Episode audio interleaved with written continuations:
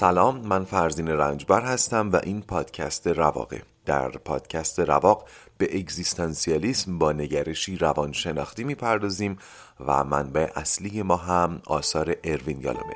در سری اول این پادکست سراغ کتاب رواندرمانی اگزیستانسیال میریم.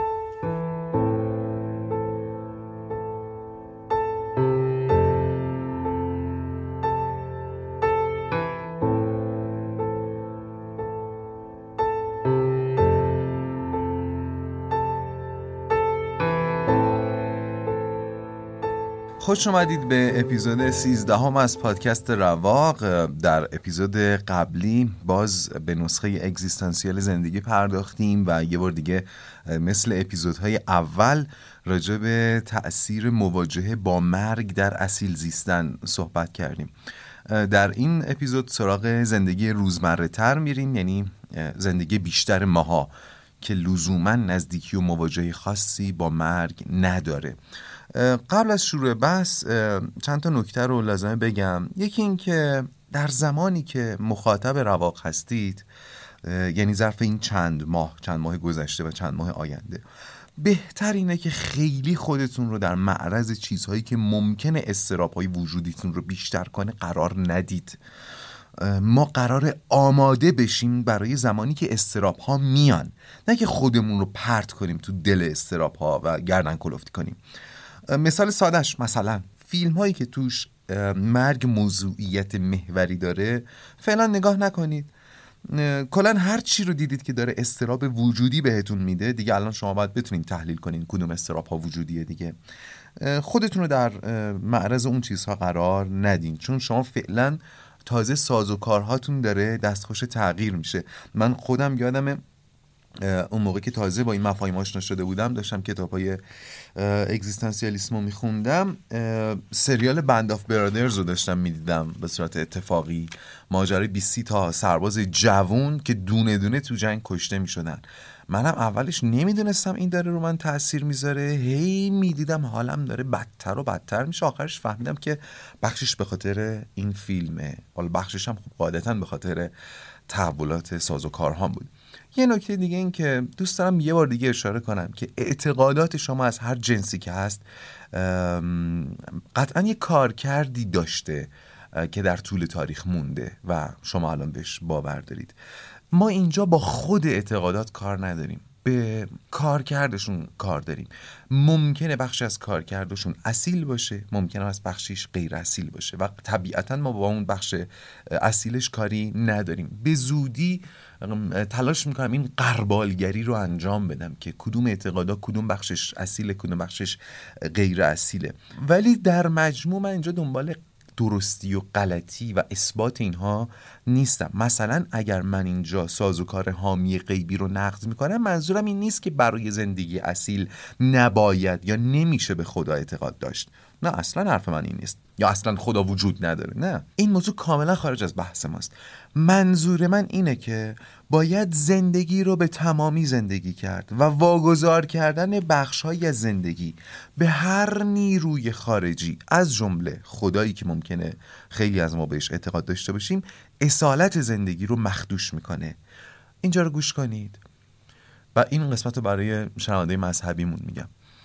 حتی به عنوان یک خدا باور اون حاجی باشید که وقتی میره خونه خدا و از دور کعبه رو می‌بینه میگه من نیومدم اینجا چیزی ازت بخوام اومدم خودتو ببینم.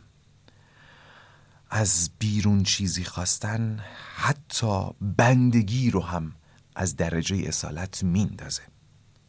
امیدوارم بحث روشن بوده باشه. خیلی خب بریم سراغ اپیزود 13 هم یالام در ادامه فصل پنجم کتاب روان درمانی اگزیستانسیال اشاره می‌کنه که خب همه مردم که خودشون رو در معرض مرگ قریب الوقوع نمی‌دونن.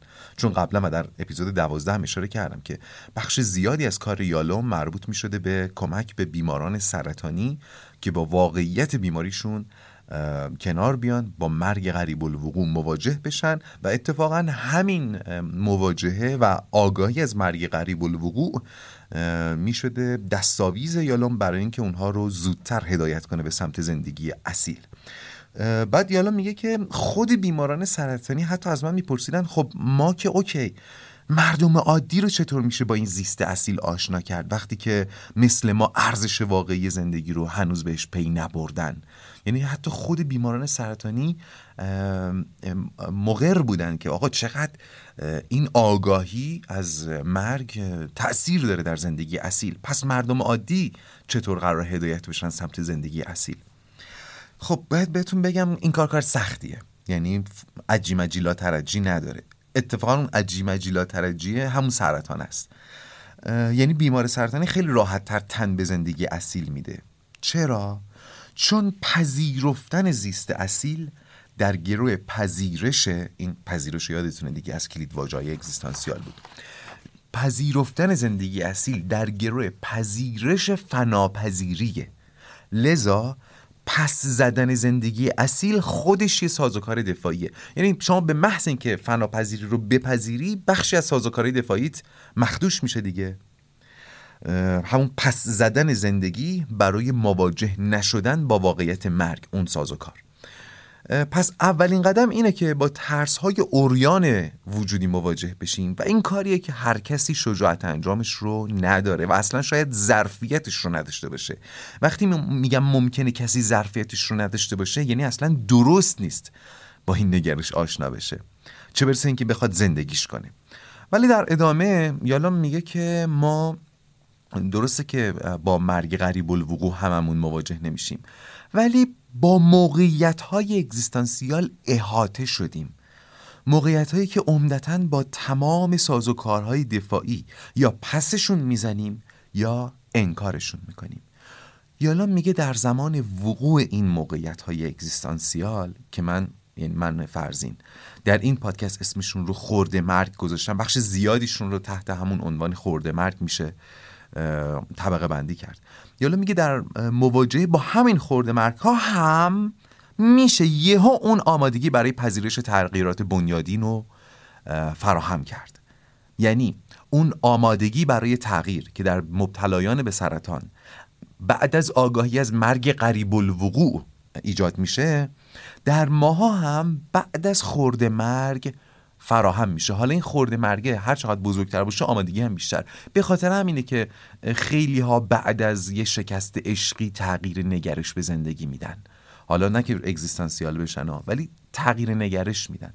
یا بعد از مرگ یکی از عزیزانشون تغییر نگرش میدن. آدم متفاوتی میشه. یا حتی اتفاقات دیگه حتی یک خواب یک کابوس عجیب دیدن ممکنه آدم ها رو تغییر بده. چرا؟ برای اینکه اونها رو به موقعیت های سرحدی عمیقی می‌بره. پس هم در مواجهه با مرگ واقعی هم در مواجهه با خورده مرگ شرایطی فراهم میشه که آدم ها آمادگی پذیرش زندگی اصیل رو با وجود واقعیت های تلخ و شیرینش پیدا می‌کنن البته راه سوم هم وجود داره دیگه همین راهیه که ما داریم میریم. یعنی آگاهانه دنبال دانستن شیوه زیست اصیل رفتن کاری که ما دنبالشیم. در ادامه یالوم کلی مثال بالینی می‌زنه که راستش بخش مورد علاقه خود منه. میریم سراغشون. هر چقدرش رو در این اپیزود رسیدیم بهش می‌پردازیم. بقیهش هم اپیزودهای بعدی.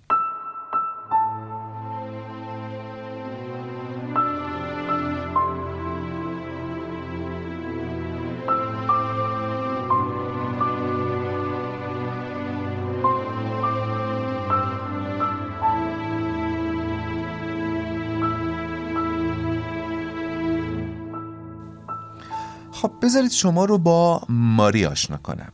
یه مادر 46 ساله مهربان زحمتکش سه تا بچه داره یکی از یکی بهتر دونه دونه از آب گل درشون آورده و دوتای اول رفتن سر خونه زندگیشون رفتن ازدواج کردن رفتن شاغل شدن مستقل شدن و حالا کوچکترین بچهش هم داره راهی کالج میشه در شهری نسبتا دور. مادر خوشحال و خندان و راضی از اینکه بچه‌هاش از آب گل در اومدن سومی رو هم تا فرودگاه بدرقه می‌کنه و خداحافظی. ولی وقتی برمیگرده و توی ماشین میشینه ناگهان با صدای بلند شروع می‌کنه به حق زدن و بدنش شروع می‌کنه به لرزیدن. چرا؟ به نظر که همه چی خوبه. شاید شما هم اول فکر کنین که فقط کمی دلتنگی بچه ها داره آزارش میده ولی خود ماری می‌فهمه که این لرزشی که به وجودش افتاده به تن و بدنش افتاده فقط دلتنگی نیست دلتنگی هم می‌تونه باعث گریش باشه ولی یه چیز عمیقتر داره آزارش میده چیه؟ اون چیه؟ ماری 26 سال هر روز شسته و پخته و رفته بدون مرخصی و استراحت. خب الان که باید خوشحال باشه که زندگیش دیگه مال خودشه. اونم تازه تو سن 46 سالگی که اصلا هم زیاد نیست. چرا ماری اینطوری داره حق حق می‌کنه؟ یه ذره فکر کنی. طبیعتا این گریه ها گریه های استرابه. این کاریه که زندگی غیر اصیل با آدم می‌کنه. درست زمانی که تمام سرگرمی های بیرونی و وظایفی که از بیرون برای ما تراشیده شده به پایان می‌رسن ما میمونیم و زندگی که راه و روشش رو بلد نیستیم. ماری چرا داره گریه می‌کنه؟ به وضعیتی که ماری درش قرار داره میگن سندروم آشیانه خالی. یه جورایی ربط پیدا می‌کنه به اون قضیه نمودار زندگی. یادتونه؟ مادری که تمام معنای زندگی رو در مادری کردن خلاصه کرده وقتی همه بچه سر و سامون می‌گیرن یهو با آشیانه خالی مواجه میشه. آشیونه که داره فریاد می‌زنه این بود زندگی؟ در حالی که ماری به راحتی سی سال دیگه قرار زندگی کنه. که حداقل 15 20 سالش کاملا می‌تونه خالی از خلل باشه. دیگه حالا فرض گرفتیم مثلا تا 60 65 سالگی واقعا اگه آدم درست زندگی بکنه زندگی خالی از خلل دیگه. می‌تونه کوهنوردی کنه ورزش کنه شادی کنه مشکلی نداره. بعدش حالا ممکنه کم کم زانو دردی کمر دردی ممکنه تا ممکنه سراغ آدم بیاد. پس ببینید ماری چه سرمایه‌ای رو داره از دست میده. سندروم آشیانه خالی در بین مادران سنتی خیلی رواج داره. این موقعیت وجودی البته از یک جهت دیگه هم استراب میاره که ربط به سائق آزادی داره. خوب گوش کنین شاید اینجا بشه یه گریز کوتاهی باز به سائق آزادی بزنم. تا اینجا با سازوکارهای دفاعی در برابر استراب مرگ آشنا شدیم ولی استرابهای دیگه هم سازوکارهایی دارن. مثل نقش های کلیشه که ما در زندگی میپذیریم. و یک تاریخ یا یک سیستم اون رو به ما دیکته می‌کنه. و این خودش یک سازوکاره برای اینکه از آزادی آزاد بشیم. یعنی بتونیم آزادی رو حذف کنیم از زندگیمون. ماری 26 سال در نقش مادر صبح بلند می شده صبونه درست می‌کرده بچه ها راهی مدرسه می‌کرده خونه رو مرتب می‌کرده نهار درست می‌کرده غذا به بچه ها می‌داده با بچه ها درس کار می‌کرده بعدش رفت و روب می‌کرده شام درست می‌کرده بچه ها رو میخوابونده و این سیکل برای سالها تکرار شده و عملا تکلیف زندگی رو برای سالهای سال واسه ماری روشن کرده بوده. یعنی آزادیشو ازش سلب کرده بوده. حالا ماری با 20 سی سال عمر روبرو بود که آزادانه باید اونو زندگی می‌کرد و این براش ترسناک بود. موضوع احتمالا کم کم موضوع آزادی براتون داره جا میفته در آینده بیشتر هم باش آشنا خواهید شد. به عنوان یک سائق وجودی. اما حالا یه نکته رو بهتون بگم. ماری اصلا بیمار یالوم نبوده و یالوم صرفا گزارش کار یکی از همکاراش رو تا الان برامون تعریف کرده بوده. در ادامه گزارش کار اون همکار یالوم اون روانشناس روایت می‌کنه که من یه دوز پایینی از والیوم براش نوشتم. بعد معرفی میشه به یکی دو تا از این گروه های حمایتی زنانه. چند تا دوره آموزشی مثل هنر و ورزش میره. یکی دو تا دوست پسر عوض می‌کنه و کم کم و به تدریج به آسایش و آرامش قبل از سندروم آشیانه خالی برمیگرده. یالام بدون تعارف روند درمان همکارش رو عالی توصیف می‌کنه. میگه آقا نتیجه گرفته.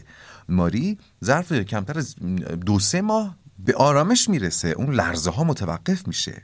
خب یعنی از این نظر اوکی. ولی یالوم در ادامه میگه این یعنی بازسازی همون سازوکارهای دفاعی. این یعنی دوباره برگشتن به همون فریب و انکار. یالوم میگه این نمونه برای من یعنی از دست رفتن یه فرصت. یه فرصت برای در آغوش کشیدن زندگی اصیل. قبول کنیم که احتمالا ما هم برای پدر یا مادرمون همین کار می‌کنیم. یعنی خود منم اگر بفهمم مادرم با سندروم آشیانه خالی مواجه شده کمان که نشانهاش رو هم دارم می‌بینم احتمالا همین کار می‌کنم. یعنی مشغولیت ایجاد کردن. برای اینکه اون استراب ها مجال بروز پیدا نکنن.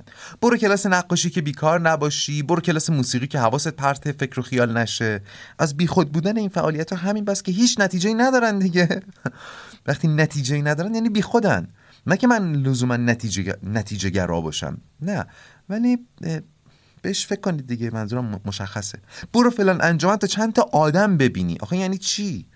می‌بینید چقدر از اصالت دوره آدم دیدن با ارتباط برقرار کردن فرق می‌کنه. حالا بعدا این ارتباط رو بیشتر توضیح میدم. تو همین اپیزود گریزی بهش می‌زنم. ولی میگم دیالوگ هایی که معمولا اینجا رد و بدل میشه دلالت می‌کند بر غیر اصیل بودن. برو کلاس موسیقی که فکر و خیال نکنی. این غیر اصیله. متوجه میشین تازه بعضی وقتا کاری به ظاهر اگزیستانسیال هم می‌کنن. مثلا کمپینگ مادران مهربان. میرن پیکنیک و به جای اینکه در لحظه زندگی کنن یا پز بچه هاشون میدن یا درد دل می‌کنن انرژی منفی رو با هم به اشتراک می‌ذارن. آخرش هم با چند تا عکس خندون تظاهر به خوش گذشتن می‌کنن ولی فرداش استرس ها بر میگرده و باز باید برن یه کلاس دیگه تا یادشون بره فکر و خیالاشون بپره از سرشون. اینه این اون روند غیر اصیله. هرچند بازم میگم شاید برای خیلی از پدر مادرای ما چاره دیگه ای نباشه. این سندروم آشنی خالی برای مردها با بازنشستگی خیلی وقتا معنی میشه. پایان نمودار زندگی. شاید اصلا این قانون بازنشستگی که انقدر سر کرد و این همه مدیرانی که دنبال اینن که بازنشست نشن شاید بشه اینطوری تحلیلش کرد. من خودم یک مدیر دولتی رو می‌شناسم. الان نمونهش تو ذهنمه که اصلا شهروند یک کشور خیلی پیشرفته اروپاییه و در حالت عادی باید منتظر باشه که بازنشست بشه بعد بره تو کشور سال بازنشستگیشو با یه حقوق نسبتا خوب که البته حالا اونجا خیلی دندونگیر نیست ولی زندگی خوب و راحت و بی داشته باشه ولی نمی‌خواد بازنشست بشه. برای خیلی از ماها یادتونه تو اپیزودهای قبلی اشاره کردم آن جای دیگر. برای خیلی از ما زندگی در غرب معنای آن جای دیگر رو داره. ولی برای این مدیری که من میشناسمش زندگی در همون زندگی در اروپا معنای خیلی خوب این بود زندگی داره. معنای خانه سالمندان داره. راحت بگم براتون. می‌بینید پدیده ها چقدر می‌تونن با زوایای دید متفاوت متفاوت بشن. خیلی خب. یالا میگه من منم یه بیمار مشابه ماری داشتم به اسم کاترین. ماری رو تعریف کرد برامون. حالا میگه من یه بیمار داشتم خیلی شبیه ماری بود. اسمش کاترین بود که وقتی تنها فرزندش راهی کالج شد با سندروم آشیانه خالی مواجه شد و استراب های وجودی شدید سراغش اومد. یالام تلاش کرد تا بهش بفهمونه. این استراب ها ناشی از دلتنگی و نگرانی صرفا نیست و به خاطر حجوم آزادی و تلقی پایان نمودار زندگیه. خود یالام میگه درمان بیمار من خیلی بیشتر طول کشید و, و در طول درمان بیمار نه تنها مثل ماری تدریجا بهتر و بهتر نمی‌شد بلکه ابتدا حالش رو به وخامت گذاشت. چون اگه با رفتن پسرش فقط دم شیطان از پرده بیرون افتاده بود من برای درمان کلا پرده رو زدم کنار و کاترین رو با خود شیطان مواجه کردم. طبیعتا کاترین اولش ترس بیشتری رو تجربه کرده. فهمیدین؟ فرض کنین سندروم آشینی خالی مثل این میمونه که دوم شیطان از پرده بیفته بیرون. روانشناس اول. کلی سرسده کرد. دیدیم بچه مثلا یه چیزی میترسه. همه میگن میرزن دوباره شلوغش می‌کنن که یادش بره. این روش روانشناس اول دقیقا همینه. بریزیم دوباره شلوغش کنیم که یادش بره. دوباره پرده رو بندازیم رو دوم شیطان. ولی الان میگه دوم شیطان دیدی؟ تازه اینو ندیدی. پرده رو می‌زنه که اینه! قرار از این بترسی. خلاصه با شیطان اوریان مواجهش می‌کنه. و بالاتر سیاهی هم که رنگی نیست. کاترین سیاهی رو دیده بوده و حالا این سیاهی می‌تونست کمک کنه تا جلوه های رنگ های زندگی بیشتر و درخشانتر بشه. حالا بریم سراغ یه نکته ای که شنیدنش شاید ناراحت و حتی شرمندمون کنه.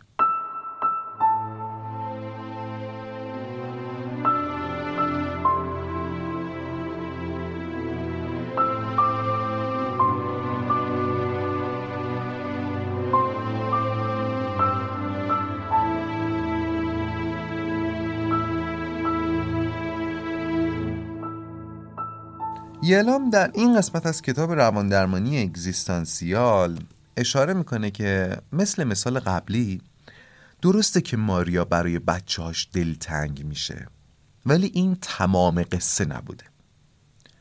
این گویای تمام حال بدش نبوده. دلتنگی نمی‌تونه آدم رو مزترب کنه. همین تحلیل رو راجع به درگذشت نزدیکان هم ارائه میده. ببین من خودم از این بخش خیلی خوشم نمیاد ولی باید وفادارانه بگمش. خوب گوش کنید.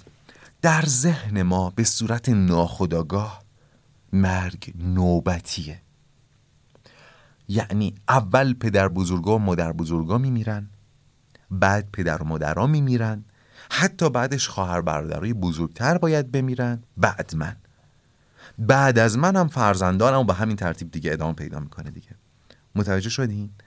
مثل همون نمودار زندگی بود که تا زمانی که سعودی ذهن ما براش پایانی متصور نیست. اینم یه تلقی ذهنی ماست. حالا با توجه به این ترتیب ذهنی که گفتم میشه چند تا تنش رو که در مواجهه با درگذشت نزدیکان سراغ آدم ها میاد بررسی کنیم. اولین تنش رو بذارید شمارندگی معکوس اسم گذاری کنم. خلاصش این میشه که ذهن انسان یک شمارندگی معکوس داره که با درگذشت هر کس از اقوامش که مال نسل قبل از اونه این شمارنده یه دون عدد میاد پایین تر یک کانتر معکوس داره این یه عدد میاد پایین تر بعضی از این عددها اما انگار مهمترن. مثلا بین 25 و 24 خیلی فرقی نیست. بین 13 و 12 خیلی فرقی نیست تو ذهن ما.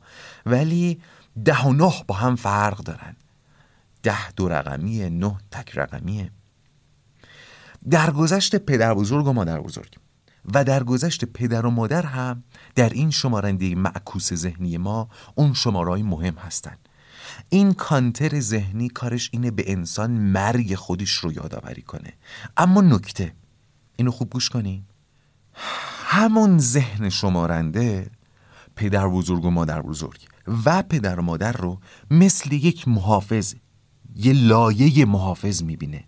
پس کسی که هر چهار تا پدر بزرگ و مادر بزرگش زندن اضطراب مرگ کمتری داره تا کسی که توی همون سن همه اجدادش مردن.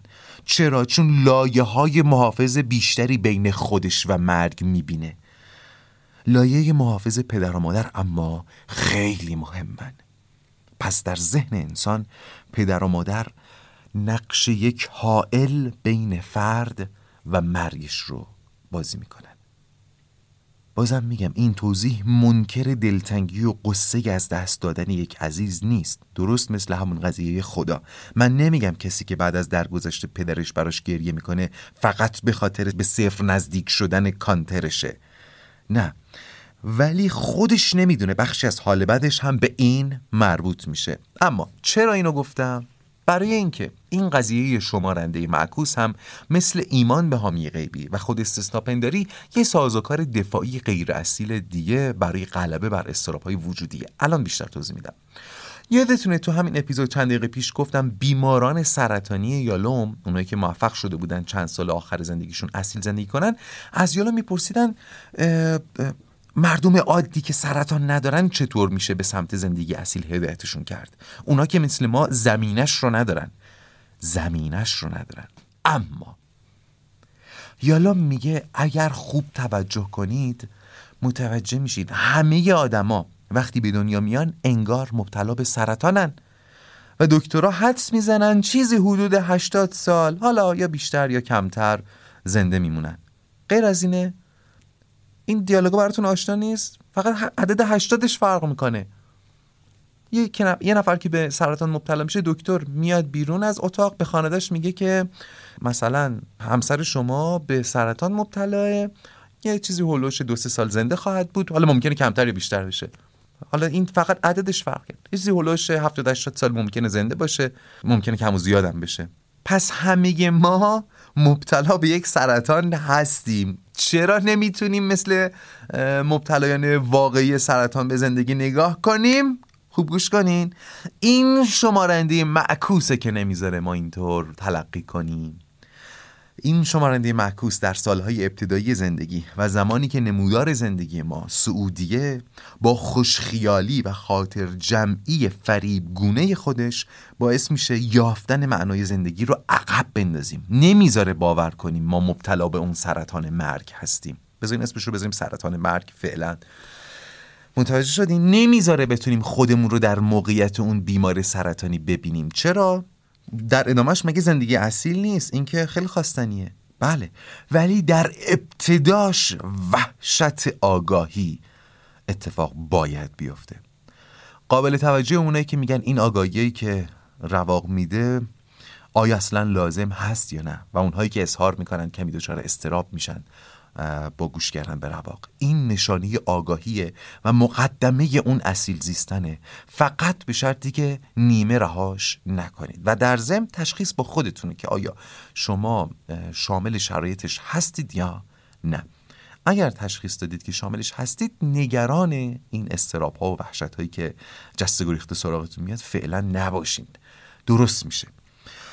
خیلی خب پس این شمارنده معکوس در نیمه اول زندگی با فریب انسان رو از اصیل زیستن بینیاز جلوه میده. اما در نیمه دوم که اجداد آدم شروع به کمتر و کمتر شدن می‌کنن این شمارنده ذهنی اتفاقا شروع می‌کنه به سمپاشی. تا قبل از این چیزهایی رو که مهم بود بی اهمیت جلوه می‌داد و به آینده مکول می‌کرد. حالا وقت هست. حالا چیزهایی رو که لزوما نباید استراب آور باشه استراب آور نشون میده. متوجه شدین؟ شاید همین مثال شمارنده بتونه اولین اشاره جدی من به بحث اتصال و ارتباط باشه. از اون مفاهیم بنیادی در اگزیستانسیالیسمه خیلی مهمه. شاید این اولین مدخل ما به این بحث باشه ولی در ادامه بیشتر راجبش توضیح خواهم داد. این شمارنده در نیمه‌ی دوم زندگی بین مرگ اجدادمون و مرگ خودمون اتصال برقرار می‌کنه. یک بار برای همیشه هر جا شنیدید اتصال یعنی version غیر اصیل هر جا شنیدید ارتباط یعنی version اصیل. اتصال یعنی یا دو تا چیز بی ربط رو به هم ربط بدیم. یا دو تا چیز رو از راهی غیر اصیل به هم ربط بدیم. حالا دومی شاید نیاز به توضیح داشته باشه بمونه برای بعد. این شمارنده ذهنی مرگ اجداد و پدر مادر رو سریع به مرگ خودمون ربط میده و این اتصاله. اتصال خلاصه همیشه از اصالت هر ماجرایی کم می‌کنه. خیلی خب یه فاصله بگیریم.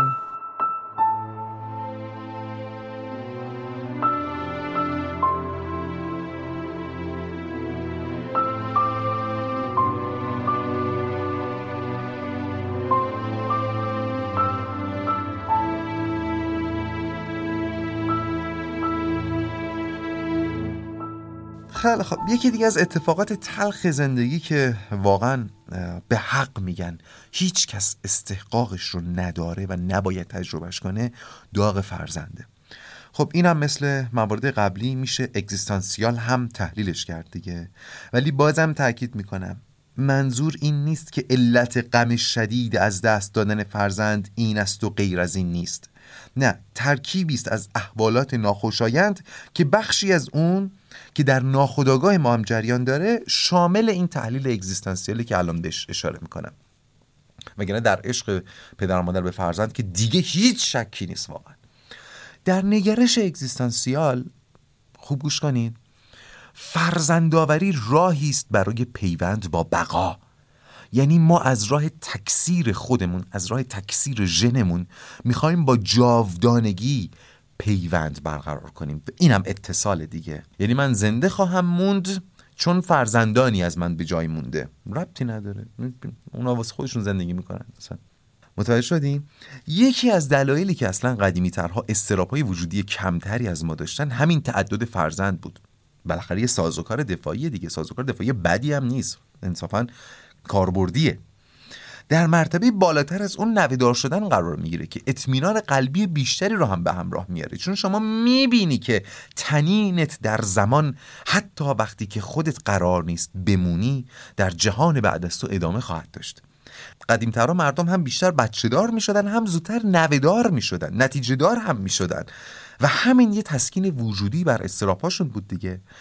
الان شاید بهتر بتونیم اون گزاره های سنتی مثل نوه شیرین تر از بچه رو تحلیل کنیم. خب؟ چون نوه پیام اطمینان بخشتری رو حمل می‌کنه دیگه. یا اینکه نوه های پسری و نوه های پسر رو عزیزتر می‌دونستن. چون در دیدگاه سنتی نسل از سمت اولاد ذکور منتقل میشه دیگه ادامه پیدا می‌کنه. مرگ فرزند از سه جهت استراب وجودی میاره. یکی اینکه اون اطمینان از امتداد نسل رو با مخاطره روبرو می‌کنه. و طبیعتا قابل درکه که هر چقدر تعداد فرزندها کمتر باشه درگذشت فرزند می‌تونه استراب بیشتری رو به همراه داشته باشه.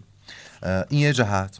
جهت دیگه این که یادتونه چند دقیقه پیش گفتم اون شمارنده معکوس زندگی و مرگ خودش یه سازوکار دفاعیه. یعنی اینکه مرگ رو نوبتی دیدن یک سازوکار دفاعیه. خب وقتی که کسی فرزندش رو از دست میده در ساحت ناخودآگاه اون سازوکار دفاعی هم فشل میشه دیگه. چون معلوم میشه مرگ نوبتی نیست.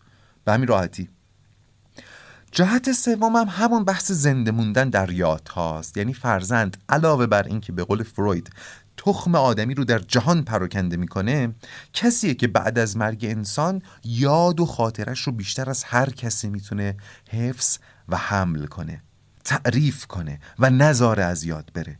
فرزندان راویان زندگی ما آدم های معمولی بعد از مرگمون هستن. تعدد راویان یعنی حیات بیشتر بعد از مرگ. اینا در ساعت ناخودآگاه اینطور تلقی هایی وجود داره دیگه. متوجه شدین؟ بازم ازتون می‌خوام نگاه صفر و یکی نداشته باشید. در گذشته یک عزیز غم و اندوه فراوانی به همراه داره که بخش اعظم اون ناشی از عشق و دلتنگیه فقط رگه های وجودی هم داره که در ناخودآگاه حضور دارن و ما لازمه بتونیم اونا رو تحلیل کنیم. خب در این اپیزود چند رویداد مرزی رو با هم مرور کردیم. چند تاشم میمونه برای اپیزود بعد. در اپیزود بعد ماجرای یک گروه درمانی رو براتون تعریف می‌کنم و سعی می‌کنم درش دقیق بشیم. راستش قرار بود این اپیزود می‌خواستم در واقع بهش بپردازم. فکر نمی‌کردم اینقدر بحثمون طولانی بشه. در پایان و قبل از خدافزی می‌خوام تشکر کنم از همراهیتون و ازتون باز هم بیشتر بخوام که رواق رو تبلیغ کنید. تا بیشتر شنیده بشه قطعا افزایش مخاطب هم می‌تونه بر کیفیت کار تاثیر بذاره همچنین از کسانی که برام پیام می‌ذارن پیام محبت آمیز می‌ذارن یا نقد می‌کنن نظر میدن تشکر ویژه می‌کنم. بذارین اسم چند رو بخونم. خانم و آقا رو فاکتور می‌گیرم. در کمال احترام سین میم سونیا پناهی بهزاد طالبپور کیمیا کسرائیان آقای خانم مپ پیام مرادیان سلماز پیمان علی محمدی وحید پرویزی حمید امیرکاوه ریحان امویی پادکست زن که باشی. ممنون. پادکست میم. اینا برام پیام گذاشتن. ملیکا ابراهیمی امیر منظوری میسم دهقانی عزیز از پادگپ حمید تاتی و بردیا برج هم همینطور. اینا در Castbox برام پیغام گذاشته بودن. در Anchor هم فرزاد و نیما اورازانی یاسمن مینالیزا پیام مهدی گنجی و خیلی دیگه پیام هاشون به دستم رسید و بهم انرژی داد. اما یه نکته آخر بگم دیگه بعدش واقعا خدافزی کنم. من دو اپیزود قبل اشاره کردم که سبک زندگی سالم یکی از مواردی که توی نسخه اگزیستانسیال زندگی هممون باید باشه. من تقریبا میشه گفت خیلی ساله که سبک زندگیم تا حد خوبی سالم بوده. غذای نسبتا سالم می‌خورم وزنم خیلی ایدئال ماهی 300 کیلومتر پیاده روی می‌کنم ولی خب سیگار میکشیدم. بعد از ریلیز اپیزود 11 هم و اشاره به اون نسخه اگزیستانسیال من دیگه سیگار نکشیدم. دفعتی گذاشتمش کنار و امیدوارم بتونم ادامهش بدم. عزم جزمی دارم برای اینکه ادامه بدم و گفتم با شما هم در میون بذارم هم برای اینکه مسئولیت خودم بیشتر بشه در وفاداری به این عهدم و همین که شاید شما هم ترغیب بشید که دفعتی یک تصمیم حتی شده کوچیک بگیرین. البته اونایی که سیگار کشیدن می‌دونن که این تصمیم اصلا کوچیک نیست. خیلی خب تو همین فضا می‌خوام با یه موسیقی شاد و نوستالژیک و البته حاوی مزامین اگزیستانسیال باهاتون خدافزی کنم. پس بذارید این پایان اپیزود 13 هم از پادکست رواق باشه. و حالا بدرود.